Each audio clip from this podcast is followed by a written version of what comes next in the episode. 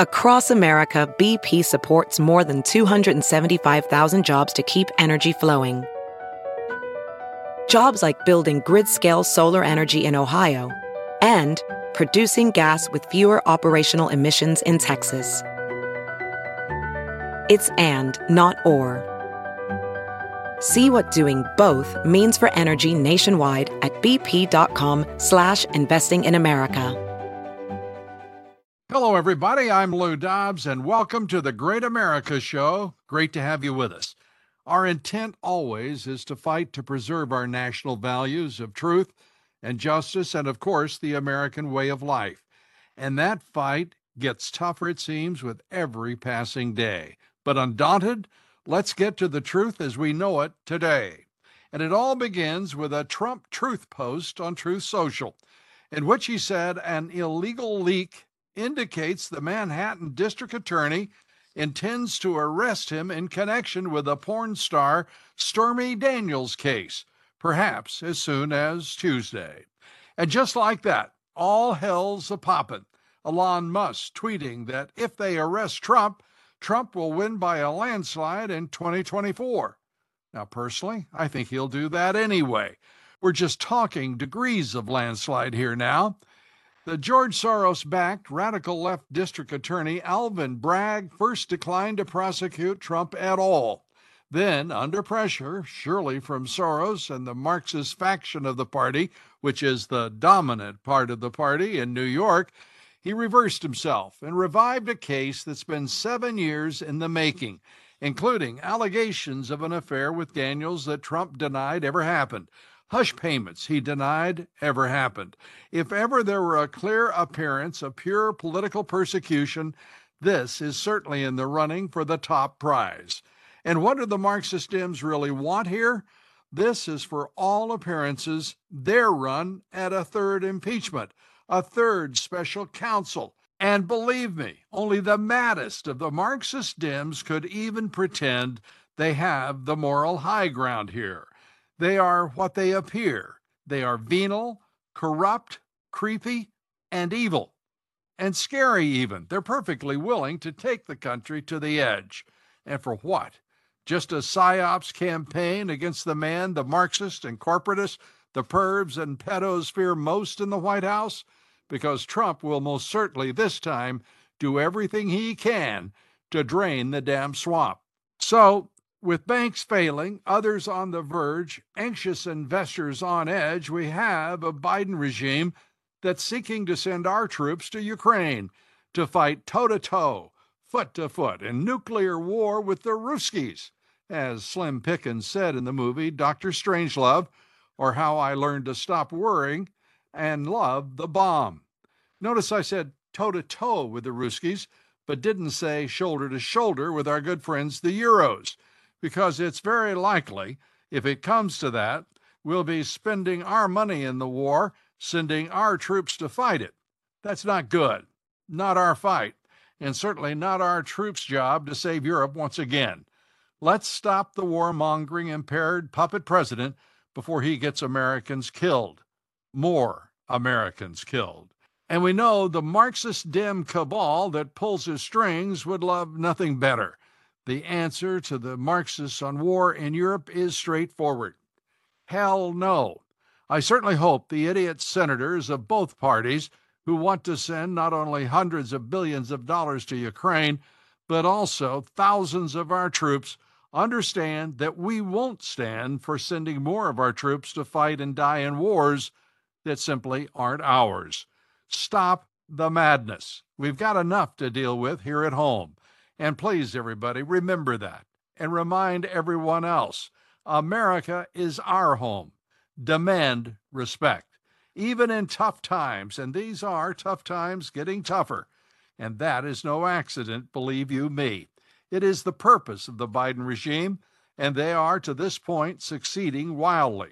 Heightened tensions with China, with Iran, Saudi Arabia, and Russia the economy stagnating as hyperinflation roils markets and takes food off Americans' kitchen tables and cash out of their wallets.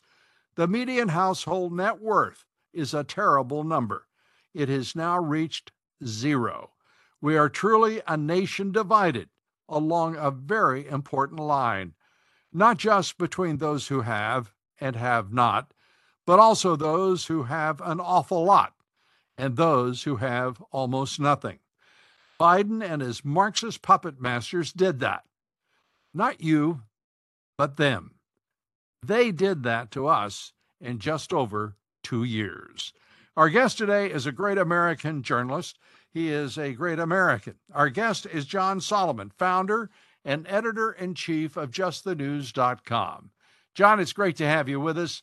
Banks crashing, banks failing, regulators AWOL. Now regulators want to bail out big depositors, including big Chinese depositors. Your thoughts?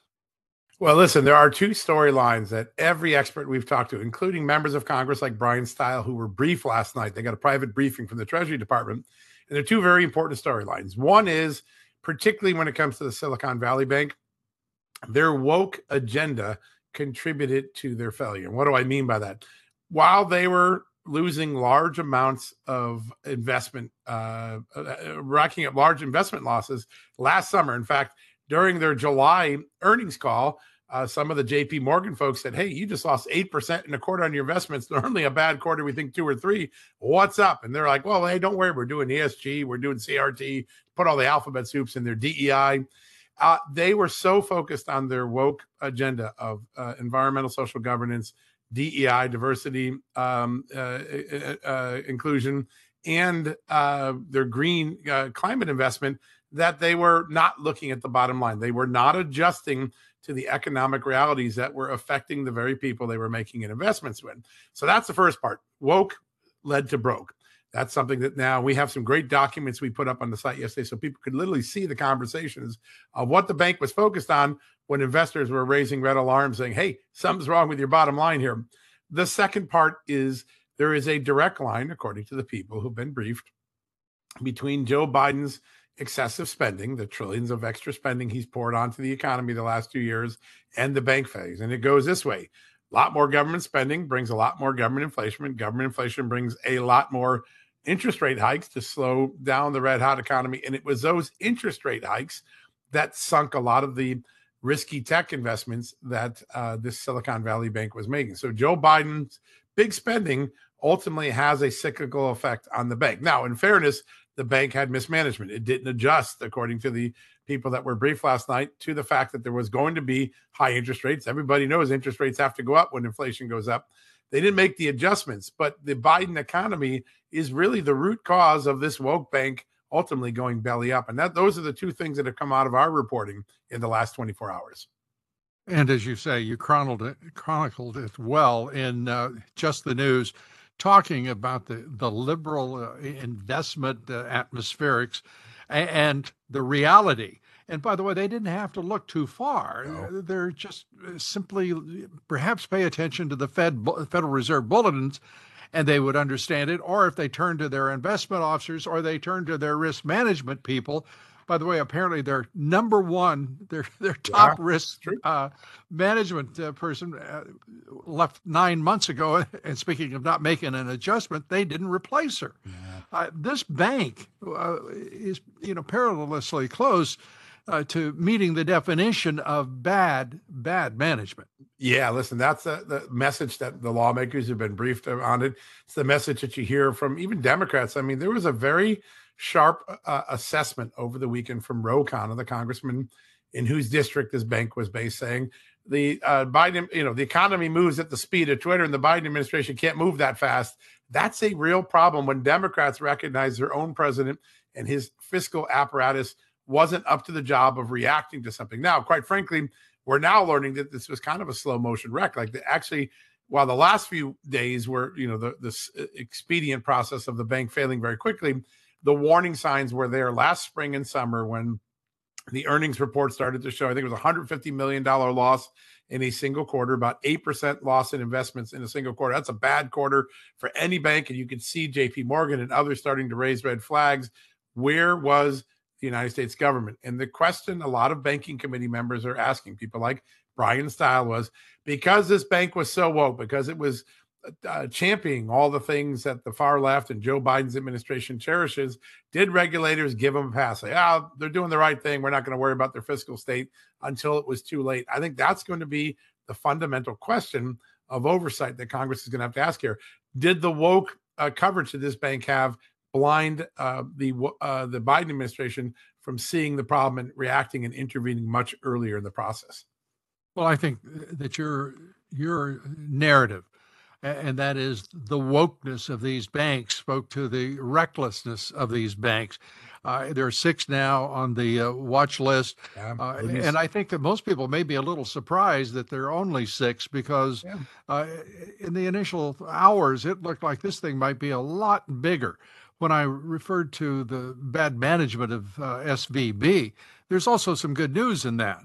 Uh, that uh, if indeed we could make the uh, somewhat uh, modest assumption that that level of bad management isn't in existence in a lot of other institutions. Yeah. Uh, this it's an inconceivable almost that management would not be alert to a changing, uh, if you will, environment uh, for risk, uh, for investment, uh, and certainly for their banks. Uh, but uh, it, it's just point, to me stunning to think that Signature Bank that yeah. aligned uh, Barney Frank significantly, yeah, a, a former congressman, former uh, author of a very important bill, yeah, sitting on the board of Signature Bank. My gosh, and talk about wokeness under. personified. That would be Barney Frank. Yeah, yeah. Listen, uh, there is a, a warning lesson here that I think is going to carry across every part of our government because the same wokeness that blinded these banks to their own mission to protect investors uh, also seems to be blinding our military leaders from training the right way our soldiers or scaring soldiers from wanting to even join the military for fear they'll be reprimanded for using the wrong pronoun. The wokeness, the utopian view of this wokeness movement is so divorced from the reality of what institutions must be doing to do their job.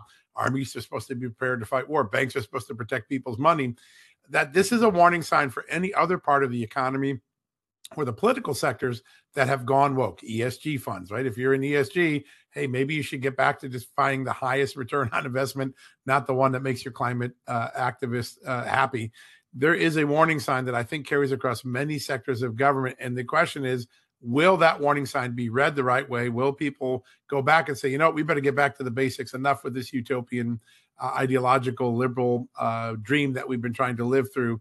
That is, I think, the, the moment that the country finds itself. And now the question is, will its leaders be up to the challenge?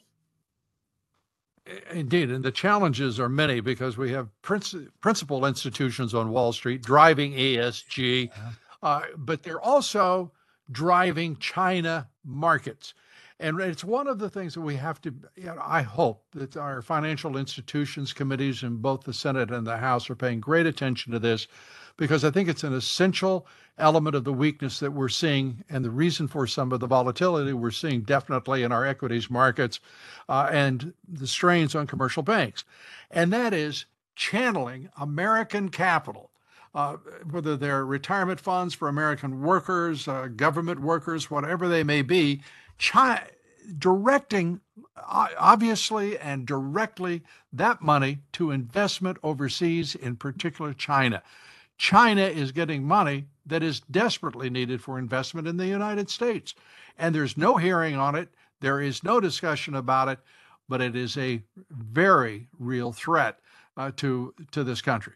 And I remember watching you many years ago begin to raise this alarm years before Congress caught up to the threat, years before Joe Biden caught up to the threat, because he was telling us in 2019, hey, China's not our enemy. They're not our competition. They're good people. You're all overblown. You were you were sounding the alarm on this. And I think what's really interesting is I've been going back and looking through some of the congressional reports that were done that maybe didn't get the right attention. But in early 2021, Devin Nunes, before he left the Congress and went to the Truth Social uh, company, he put out a report 10 American companies that were significantly funding Chinese interests tied to the military. That mm-hmm. should have been a, a, a roaring headline. Now, we had it at Just the News, but most of the other media didn't cover it. That's a real problem. last December, just before we were heading into the holidays, the House Intelligence Committee put out a report. Uh, uh, most of it was classified. They did an unclassified version for the public, but it was the holidays. No one paid attention. Just the News did have it, but others didn't. And it said, listen, the Wuhan Institute of Virology has direct connections to the United States or uh, to the Chinese military that's been involved in biowarfare. Think about that. Tony Fauci is sending funds to an institution that our own intelligence community knew was involved in biowarfare. There is so much evidence that Americans are funding China's efforts to hasten the American demise. We've got to stop that. We can't contribute to our own demise. I think people are just beginning to wake up with it. Chairman Gallagher with the new China uh, subcommittee seems to be on the right path on some of these things. The question is, does official Washington have enough will to make the changes once we highlight? It's one thing to highlight it. We got to change course, and there doesn't seem to be a lot of course changers in uh, government today. There doesn't, but there there are a lot more than there were. Thanks to that's true. 118th Congress. Uh, I am hopeful for Gallagher. I'm not uh, persuaded yet yeah. that uh, of his political view and whether or not his uh, he has a sustainable uh, interest in right. assuring the that the United States is responding to its number one enemy in the world, and that is the CCP. Uh, it, it's going to be interesting to see. But speaking of the 118th Congress, uh, James Comer, the chairman of the House Oversight Committee, who has been relentless on this issue of the SARS, the uh, the suspicious activity reports that the Treasury Department has been refusing to turn over to him for, I, I suppose it's well over a year, uh, because he was in the minority.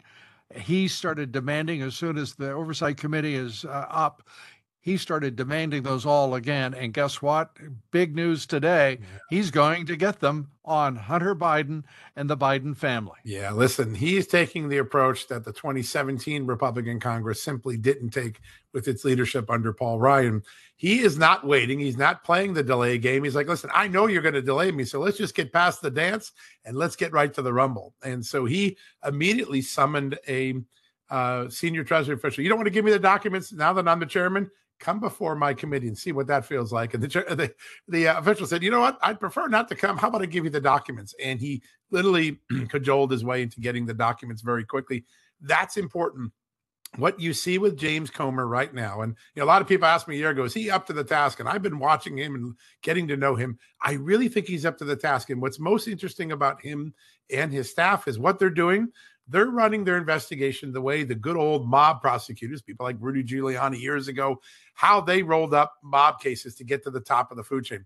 Get the little guy, roll him up, and roll on the next guy. If someone gets in the way, let them know it's going to be uncomfortable quickly. Don't waste time uh, being polite. And all of a sudden, things are falling into place. Just think about the last two weeks.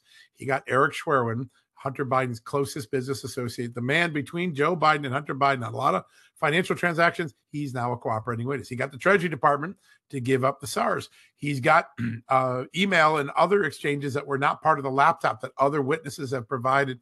He's moving very quickly and he's rolling up a very large group of witnesses and data so that by the time he gets to Hunter Biden and James Biden and the president, he's got everything. There's nothing he doesn't know. And Joe Biden and um, Hunter Biden and James Biden, whoever else may be involved, they're not going to be able to wiggle their way out of the ambiguity. That's what he's been pursuing. It looks very much like the successful mob prosecutors I covered in the 80s, 90s, and early 2000s. And and Comer is still, even though he's getting what he wanted, and this to me is the mark of a great investigator. He's not happy, and he is not going to uh, lift a, a glass in toast. Oh no, he is so angry that it took everything he could throw at them for them to respond and do what they should have done the first time, That's the right. right time, and the right way. And we're still, and and God bless uh, Comer. Uh, he's demanding that there be an attitude change across all of government and there be meaningful oversight. And I say hallelujah. Yeah, I agree. Listen, there's one stick that I think Republicans are using effectively. It isn't very visible, but it is a very real threat which is if you're going to defy us, listen, we know the Biden Justice Department's not going to prosecute you like they prosecuted Steve Bannon. We know how that's going to go.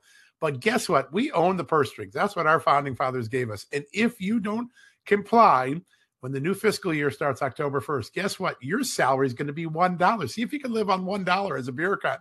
That threat has, re- I've talked to several bureaucrats that are in the crossfire of some of these committees. That threat has woken them up. Wait a second. This is going to affect my personal pocketbook. Okay, maybe I don't want to hold the line as much as I do. And I think that's a secret weapon that's being used behind the scenes. The penalty won't come to October 1st because Mitch McConnell gave away this year's fiscal budget to the Democrats. But October mm-hmm. 1st, Republicans are going to just defund people who don't cooperate. It's going to be hard to live on $1 a year in Washington. I think that's becoming a very powerful tool behind the scenes, and they're serious about it. They do intend to defund people who don't cooperate. And even that $1 by that standard, they'll still be overpaid. That's what a lot of people would say. I, I, want to turn to a number of things here, uh, John, if I may. Uh, the libs are saying that uh, China money, uh, and I, I wanted to talk about this just a moment ago, but uh, when we're talking about the banks, we're talking about bailing out Chinese venture funds in SVB and perhaps other banks as well. Yeah. That is that is to me is disgusting because we learned in 2009 what that meant. We saw Federal yes. Reserve money, we saw Treasury money pouring across borders every right. which direction. Uh, that we didn't learn a lesson in that. Oh yes, we did. Biden may not have, but his refusal to say that they will not be subsidizing Chinese venture funds yeah. uh, as depositors in SVB, that's outrageous. Yeah, listen, here's how the system works. And you know this, you, you explain it better than anyone. The FDIC is an insurance program. If it needs more money than what's in the pot, and by the way, there's only 130 billion dollars in the FDIC pot, and you have banks of failures totaling about 350 billion right now. What are they going to do? They're going to raise the insurance rates overnight for banks. By the way, that's going to put more banks into fiscal trouble, right? So, going for, and what do you think the banks are going to do? They're not going to say, "Oh, geez, out of the goodness of our heart, we're just going to pay this out of our pocket. We're going to take it out of our earnings and our salaries." Heck, no. You know what they're going to do? They're going to pass those costs on to the American public.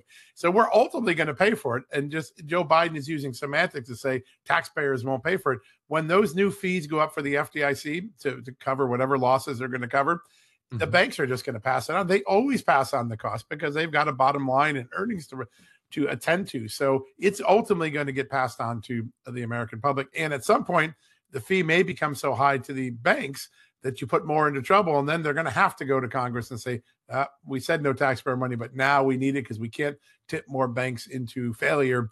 Uh, this is a game of semantics that Joe Biden ultimately is not going to win. The American people are way too smart for it and getting smarter by the day. yes. The the idea that uh, depositors in excess of the FDIC insured two hundred and fifty thousand dollars are being bailed out uh, is uh, I, I, mean that is a tough tough deal. Yep. And let's be very clear, ladies and gentlemen.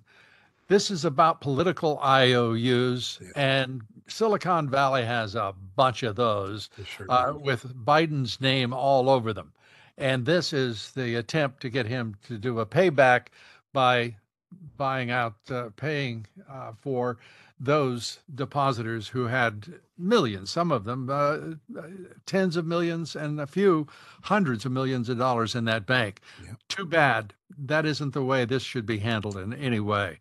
Lou, you're really right about the capital cronyism, too. Uh, one of the elements we had in our story last night's got a lot of attention is while this bank was starting to suffer losses, it made a hundred thousand dollar contribution to Gavin Newsom's wife and her favorite liberal uh, nonprofit. It, it, shows up in the California ethics reports. We dug this up yesterday. We've been talking about it. So they're they're making friends even as their ship is taking on water. How many times have we seen that? Sort of like Sam Bankman-Fried, right? We saw him giving out money when his ship was going down. We can go all the way back to the banking scandals of the 90s when John McCain got caught up in Silverado or uh, in um, uh, Keating Five.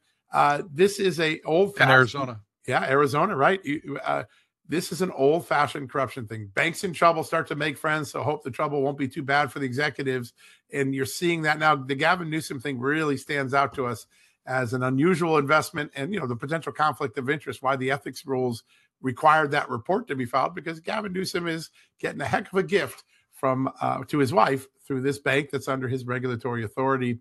Uh, I think we're going to learn more about who else got benefits and gifts over the next few weeks from some of these banks. Yeah, California S&Ls were prominent uh, uh, during the S&L crisis, sure. as were the Arizona banks that just referred to, Keating Five, uh, Lincoln Savings and Loan, those institutions. And uh, people have a little bit of a historical continuity to look at here when we talk about First Republic Bank, which was Yep. started as a savings and loan. It sure So was. we have a continuing historical line to follow in all of it. I I, I love your story on uh, on just the news.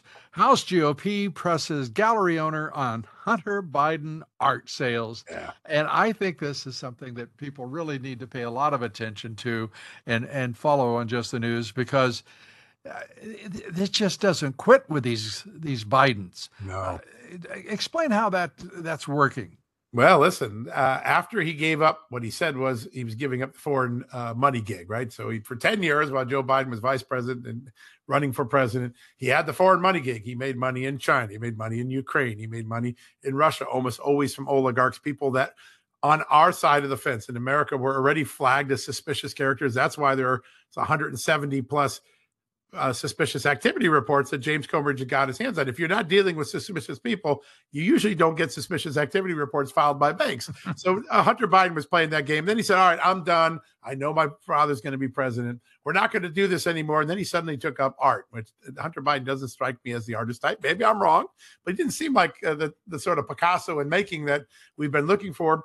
And all of a sudden, this guy comes out of the blue and starts representing him. And there is a great fear that maybe some overseas people bought these paintings at exorbitant fees to keep the, the money flowing to the Biden family. And Congress can't get an answer from the art dealer. And so, once again, the impatient James Comer, and I, I use the word impatient in a positive way, he's not sitting down. He's going to bring this, he's going to force this guy to come before Congress, maybe take the fifth. Um, he is not going to stop until we find every source of cash flowing into the Biden family because there's a belief that it just didn't stop, that they didn't magically stop being greedy uh, on January 21st, 2021. And so they know there are back doors. They're looking for those back doors. Uh, this uh, art gallery looks like one. Again, the, the art gallery dealer deserves the benefit of the doubt. But if he's got nothing to hide, then he should just tell Congress what he knows and they can move on to something else. This is going to become a very fun fight in the summer. I think you're going to see James Comer not back down and until he gets the answers that the American people deserve. Well, uh, terrific reporting as always, and I and I just want to get a sense from you. What do you think? How long do you think it'll take for those suspicious activity reports to be put uh, in front of his committee and investigators? I think they're going to see him this week. That's what I've been told. Um, uh, that they're going to go into a reading room and get to take notes and and do it. And you know, remember Ron Johnson and Chuck Grassley got a chance to look at some of these Mhm. back in 2020. There were some they weren't shown then, so there's going to be new ones. That's very exciting. I, do think that over the next uh, two weeks, they're going to have the sort of roadmap between Eric Schwerin cooperating and having you know real firsthand knowledge of what Joe and Hunter were telling him in real time. Uh, and then this, and then I think there's a tranche of documents they're trying to get from another business partner, uh, Devon Archer, the man who was convicted in a tribal fraud. He's waiting to go to prison. There's another body of documents there. I think when they have those three sets of documents, they're going to have the most complete narrative that we've had to date of where Joe and Hunter made their money, how they made it, who they made it from, how many more free diamonds and interest free forgivable loans did they get from China, Russia, whatever. And then I think the real hearings begin. And then the pressure is Hunter Biden, Jim Biden, are you going to testify? You're going to take the fifth. And then there's another pressure here, which is, hey, prosecutors, you've had this for five years. If we're finding it in Congress, when are you going to do your job and bring some criminal charges? I think all that plays out by mid to late spring. I think by Memorial Day, we will have some new bombshell revelations and a much more complete accounting of the Hunter Biden uh, racket that where he made all of his money overseas. And uh, and you have to think about that U.S. district, that U.S. attorney Yeah. in Delaware, Yep. who's had all that material for uh, investigative material on Hunter Biden for over four years. The pressure on him right now, I don't know what the consequences or uh, what might follow as a result of his uh, intervention. Yeah. But it should be significant uh, because of his just outright dereliction of responsibilities. I think there was a big clue. I've been watching this very closely, Lou, and I think there was a big clue in an exchange between Senator Chuck Grassley, one of the wily senators who've been protecting whistleblowers and uh, highlighting wrongdoing for a long time. He was the guy that cracked the code and allowed us to understand Hillary Clinton actually paid for the dossier. So Chuck Grassley's been around for years, turning the FBI and others upside down. He had this very pointed exchange with Merrick Garland, where Merrick Garland was extremely uncomfortable, raising the question: Is it possible that the Delaware prosecutor has a criminal case and someone in your bureaucracy is stopping it? And he couldn't answer the question. He kind of fumbled and bumbled and got very nervous. I think we're going to learn of something going on in Washington that may be affecting the Delaware prosecutor in the next few weeks. If that comes out, everything that we've been told about the independence of that prosecutor will be called into question. But there, there, it wasn't an accident that Chuck Grassley asked such pointed questions. And as I've done some reporting, I think we're going to learn some big stuff in the next couple of weeks. I, it's an area that I would focus on. One other place I want to mention that's a big focus today, and I just got off the phone with the House Administration Committee chairman, so I want to mention this to you. Republicans have long hated Obamacare. We know why. It's a manipulated market. They, they have that goes against their free market conservative values, but there is a new reason to be very suspicious of Obamacare. Over the last few days, Congress was notified that because it was forced to buy its insurance through the Obamacare exchange in Washington, D.C., known as the DC Health Link, they had all of their private data stolen by a hacker uh, who hacked the DC Health Link. This is a major controversy. It's just starting to erupt in, in Congress. The Congressional Administrative Office just uh, informed members and their lawmakers you were breached. We don't know who yet. Congressman Steil, the chairman House Administration, says, listen, probably a foreign actor, Obamacare and a foreign actor, two things we don't like in Republican Party. I think we're going to learn a lot more about that as well. Another reason to distrust all the big government things that have been built over the last 12 years. They keep failing us, whether it's a bank or a health, a health insurance uh, exchange or something else that the government got involved in. Big government, big fails. And uh, and the Department of Justice and FBI, and the list goes on. Uh, I look forward to to learning more about that. We'll be following on just the news. I do have one just final question here, because uh, talking about uh, Washington, we haven't seen any more J6 video out of Tucker Carlson since nope. last Tuesday. Uh, that follows the threat by Chuck Schumer and a number of others. Is there a correlation in your judgment, or, and do you have any reason to believe so? Uh, listen, uh, Tucker Carlson doesn't strike me as a sort of guy that's going to listen to Chuck Schumer at any point. Um, I, I, don't think so. I think there's another element going on here, and that is that there's a realization that many of these defendants, even though there was a Brady obligation of the United States government, may not have been given the uh, video footage that might have been exculpatory or explanatory to their defense. And so I think there's a pause as people become to uh, grasp this. I have heard from people inside uh, the U.S. Justice Department. There's at least 30 defendants that now said, "Hey, I didn't get video footage. I didn't know there was video footage of me." I think there's a growing concern in law enforcement that there may be a Brady violation. I think there's some things going on behind the scenes. I've been talking to Kevin McCarthy's people. If Tucker Carlson decides, ah, I'm just interested in something else, I'm moving on to China or whatever, uh, I think Kevin McCarthy is going to make all the video available at some point. But the first step may be making it available to defendants because they have a frontline interest while their cases are working through the courts or if they're in prison convicted already. So I think that may go there. And then I think you'll see a general release where you and I and every other American can go through there. And that'll be fun because there's 40,000 hours of video, right?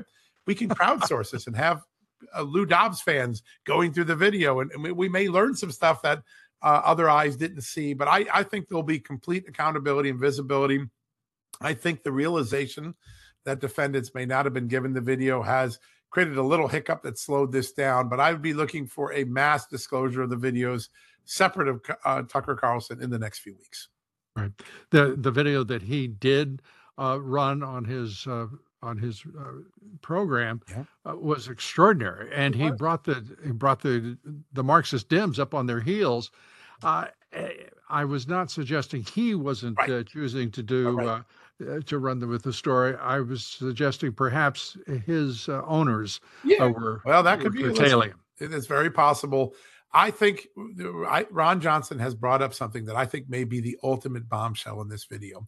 He keeps talking about a door that his staff was allowed to watch in the security footage where 300 people were allowed to come in and pass through the door uh, with cops watching, in some cases, cop helping them come in.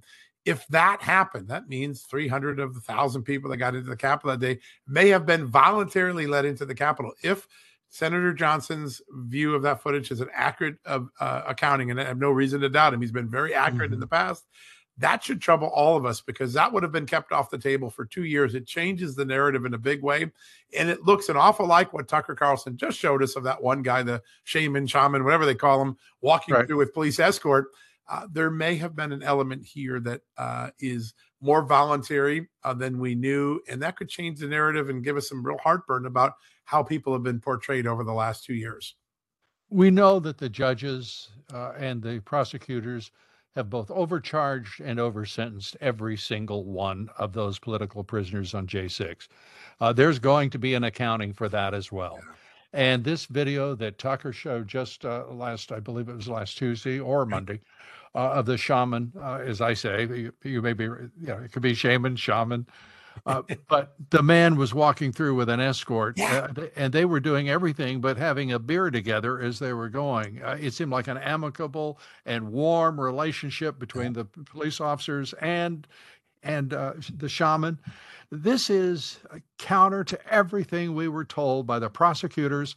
And by the way, I truly believe the Justice Department prosecutors uh, should get down on their knees and pray to God uh, for forgiveness for what they've done. Yeah. And these judges, these judges are out. Emmet Sullivan involved, and it for crying out loud, uh, absolutely ridiculous. One person cleared 67 trials yeah. and only one person found not guilty. That is appalling and disgusting and on its face corrupt. You yeah, get listen, the last word as always, John. Oh, thank you, Lou. Uh, listen, you said it very eloquently. And I, I, think that uh, this dual system of justice, which you and I started talking about when we got to Russia collusion and it came through Ukraine, we can go on and on. Uh, it is most pronounced in this moment with J6 because you have J6 prisoners sitting in prison for uh, now uh, many, many months, some over a, more than a year, uh, who are accused of committing crimes that are less than people uh, crimes who have been convicted in the summer of 2020 violence uh, that were similar protests were occurring across the way. And we've been told there's only an either or narrative. Either everyone acted badly or no one acted badly. And I think we're going to find out hey, there were some people that assaulted a police officer and sprayed pepper spray. Shame on them. They should get prosecuted. But a lot of people may have been let in by police and got the wrong message from police. And how do you punish a person if an officer lets you in and says it's okay to come in? I think that's the point we're going to reach in the next few months. And I think we're going to have to reassess everything that the media, the intelligence and police apparatus, and of course, the, the January 6th committee Democrats and um, uh, Liz Cheney told us there is a much more complicated, nuanced story, and we were told it was a horror movie. It's a little bit different than the horror movie we've been told, without doubt, uh, without a doubt.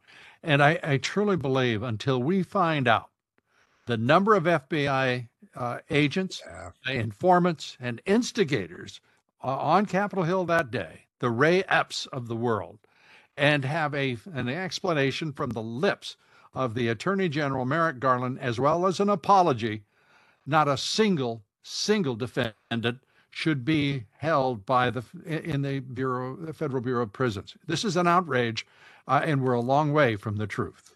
The American people gave us a very strong statement, didn't they? They made the song that President Trump and the J6 prisoners did together the number one song in America for five days. That is a statement from the silent majority in America. They have some concerns. Hey, they know some people did some bad things that day. No one's sugarcoating that. But for that song to go to number one tells you there's a large number of people that understand there's something not right about this case. And that there's great hope for this great republic after all. Uh, and one of the reasons is John Solomon. John, we thank you for being with us. We appreciate everything you do uh, for the country. And God bless you. Thank you, Lou. A great honor to be on your show as always. Thanks, everybody, for being with us. Here tomorrow, our guest will be the War Room Steve Bannon. We'll be taking up failing banks, a persecuted president, a Biden regime filled with hyenas, and a Congress for the first time in a half century taking the fight to the radical dim establishment. Please join us here tomorrow. Until then, God bless you. God bless America.